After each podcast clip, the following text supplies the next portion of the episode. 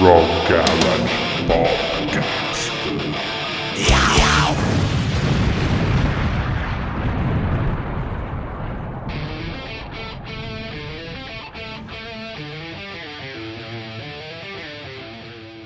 Ciao a tutti gli ascoltatori del podcast di Rock Garage, sono sempre Marcello Zinno, direttore di rockgarage.it e oggi vogliamo dedicare un'intera puntata a Nevermind, l'album simbolo l'album più importante della, dei Nirvana, ma soprattutto della scena grunge, o almeno come considerato tale. Sarà una puntata molto particolare, eh, sarà un po' uno sfogo, ma è anche un po' una condivisione di pensieri con voi. Chiaramente, come sempre, fateci sapere cosa ne pensate scrivendoci sui nostri social o anche direttamente a me all'indirizzo marcello-garage.it.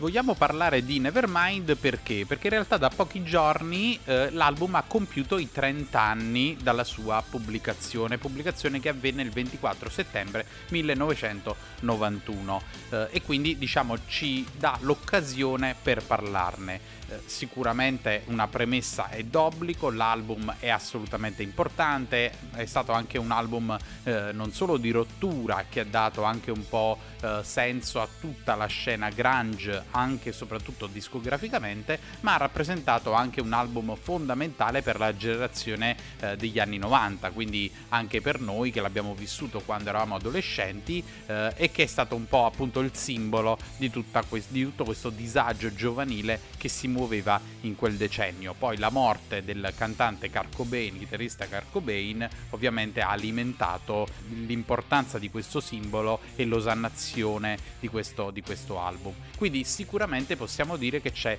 un effetto nostalgia. Fatta questa debita premessa, possiamo dire che questo effetto nostalgia e questa, questi festeggiamenti per i 30 anni di Nevermind hanno un po' rotto i cosiddetti. Questo perché innanzitutto la generazione di oggi è completamente diversa, quindi eh, il festeggiare un album uscito 30 anni fa, pur importante che fosse, eh, è sicuramente una eh, festa diciamo per noi, ma in realtà trasmette molto poco, riesce a spiegare molto poco ai giovani di oggi, alla generazione attuale cosa rappresentava, cosa ha significato e cosa voleva dire proprio in termini di messaggi Nevermind. Io personalmente ero legatissimo a Nevermind, l'ho strascoltato, eh, l'ho suonato al basso, ho imparato tutte le linee di basso, eh, però in realtà ad oggi eh, devo dire che se penso alla scena grunge mi vengono in mente tantissime altre band di uno spessore anche artistico superiore eh, ai Nirvana. Non me ne vogliano i fan dei Nirvana,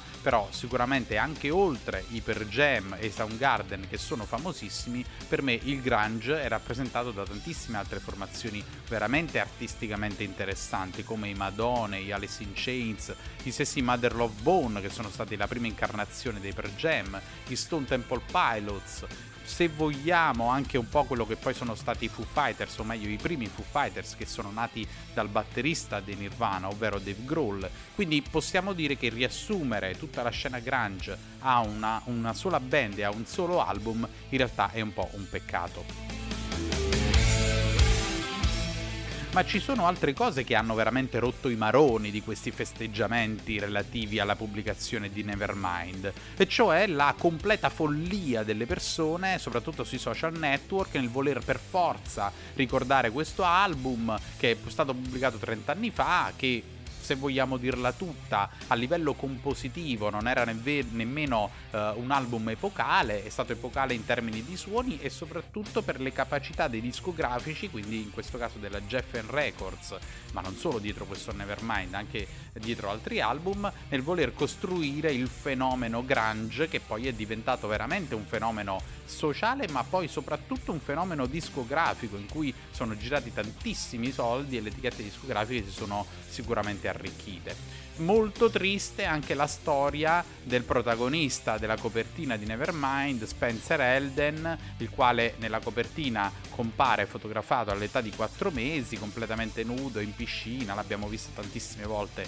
questa immagine, eh, e che tra l'altro nel 2006 era stato intervistato eh, da New Musical Express e aveva espresso la sua ammirazione per i Nirvana, dichiarò di essere felicissimo di essere comparso sulla copertina del dell'album. Nel 2008 eh, si era addirittura offerto nuovamente per rifare la fotografia dell'album eh, che appunto l'ho visto protagonista. È stato quindi ritratto in Bermuda, questa volta per fortuna non nudo, nella stessa piscina e poi eh, tutto ad un tratto quest'anno ha deciso di fare causa ai Nirvana, alla band, per una questione di nudità, per una questione di eh, non autorizzazione all'utilizzo della, della sua immagine eh, e quindi molto triste come storia, la classica ricerca dei soldi eh, e di successo che ovviamente non si confà alla figura di un fan dei Nirvana che si era espresso appunto felicissimo di essere comparso su questa copertina. Le persone sono completamente impazzite per questo festeggiamento, secondo me anche un po' troppo, addirittura un uomo australiano ha percorso 150 km in bici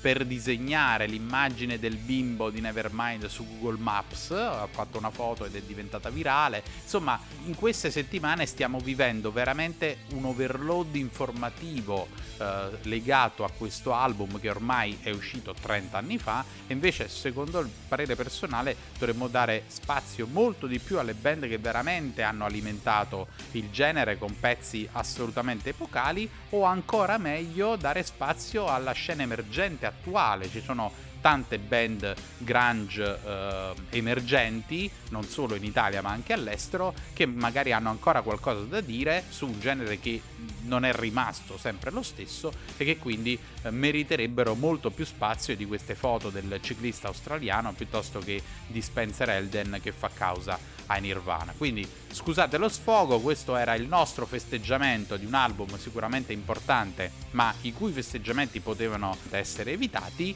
Vi salutiamo, scriveteci come sempre quello che pensate, quello che credete sia giusto e seguiteci soprattutto sui nostri canali podcast di Spotify e di Apple Podcast. Alla prossima puntata.